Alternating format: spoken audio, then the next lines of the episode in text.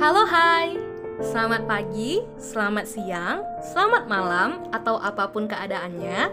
Semoga kamu selalu sehat karena sebentar lagi kita akan membahas hal-hal yang menarik dan seru dari ekonomi di Podpack, podcast pendidikan ekonomi. Pada kesempatan kali ini kita akan membahas mengenai kartu piutang materi SMK kelas 11 semester 3. Submateri yang pertama kali akan kita bahas yaitu mengenai pengertian kartu piutang. Nah, langsung aja yuk. Apa sih itu kartu piutang? Kartu piutang merupakan catatan akuntansi berupa buku pembantu yang berisi rincian mutasi piutang perusahaan kepada pihak-pihak pelanggan. Sekali lagi ya, kartu piutang merupakan catatan akuntansi berupa buku pembantu yang berisi catatan mutasi piutang perusahaan kepada pihak-pihak pelanggan. Cukup jelas ya sampai di sini. Nah, dari pengertian tadi ada dua kata kunci mengenai pengertian kartu piutang. Yang pertama yaitu buku pembantu dan yang kedua adalah rincian mutasi piutang. Nah, jadi sekarang udah mulai kan, udah mulai bisa diingat dengan jelas, dengan mudah bahwa apa itu pengertian kartu piutang karena udah dikasih kata kunci. Oke, langsung masuk ke materi selanjutnya yaitu mengenai fungsi kartu piutang.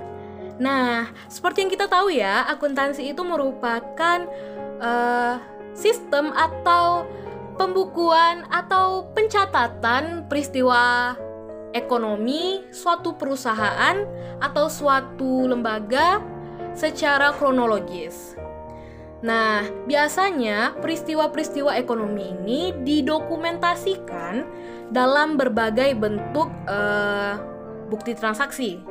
Nah, beberapa macam bukti transaksi itu salah satunya yaitu adalah yang pertama ada faktur penjualan, yang kedua ada memo kredit, yang ketiga ada bukti memorial dan yang keempat yaitu ada bukti kas masuk. Nah, kira-kira kamu tahu nggak sih apa hubungannya dari keempat transaksi atau bukti transaksi tadi? Ya, benar. Uh, bukti-bukti transaksi tadi berkaitan dengan piutang. Nah, bukti-bukti transaksi tersebut tentunya selanjutnya akan kita catat menggunakan jurnal.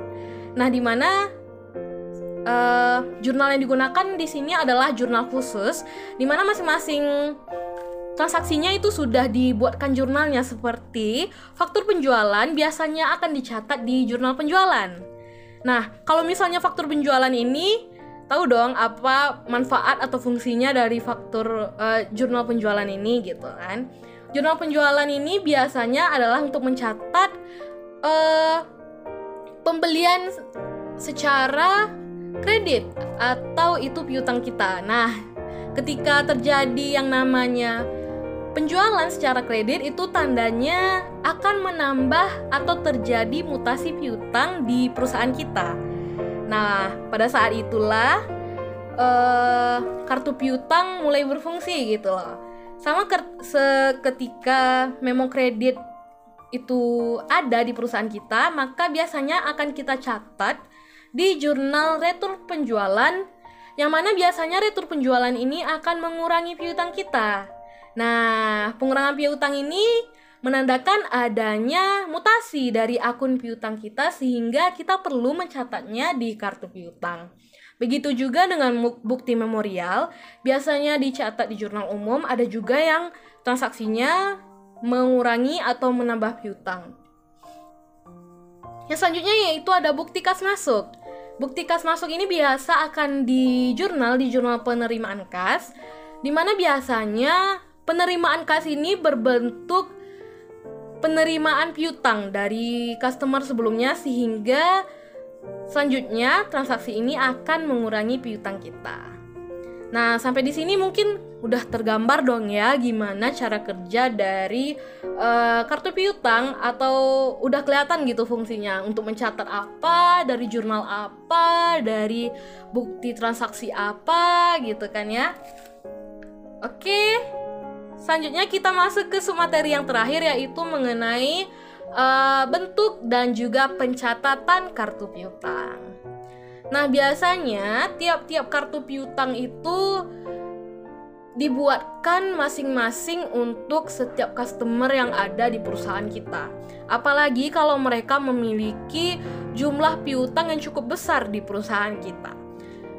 Kalau misalnya perusahaan kita memiliki 10 customer atau 10 pihak yang berpiutang kepada kita, itu biasanya kita buatkan ke 10-10-nya kartu piutang. Nah, biasanya kartu piutang ini bentuknya yaitu terdapat header atau kepala yang terdapat bacaan atau tulisan kartu piutang. Nah, selain header tadi juga terdapat yang namanya nomor rekening atau nomor panggil atau juga kode yang kita tetapkan untuk masing-masing customer. Nah, biasanya kode ini dibuat oleh perusahaan masing-masing ya. Kalau misalnya ada perusahaan yang menggunakan C01, itu berarti uh, customer pertama. Jadi C01. Terus juga selain itu ada yang namanya nama. Nah, nama ini merupakan uh, nama dari customer itu. Misalnya kalau customer itu PT, ya kita bikin PT apa. Atau kalau misalnya customer itu merupakan seorang individu, kita bikin namanya siapa. Saudara siapa, saudari siapa, nyonya siapa, tuan siapa. Nah, kurang lebih begitu ya.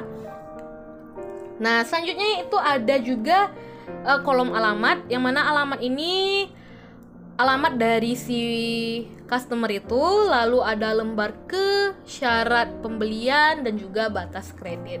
Nah, sel selebih dari kartu piutang, nomor rekening dan nama tadi itu merupakan opsional ya biasanya. Nggak semua kartu piutang memiliki uh, data seperti itu gitu loh. Jadi kartu piutang ini bisa didesain sesuai kebutuhan dari perusahaan tersebut gitu.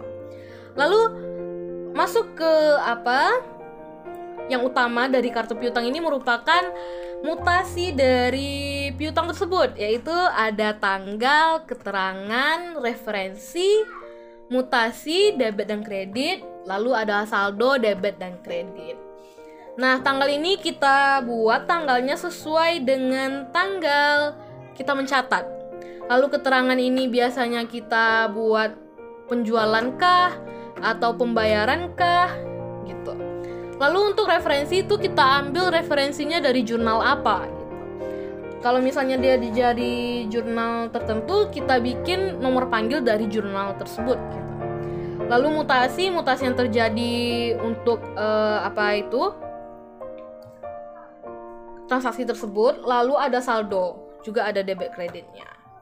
Nah, sekian penjelasan mengenai kartu piutang tadi ya. Semoga kamu dapat memahaminya dan juga selamat belajar dan selamat mengerjakan tugas.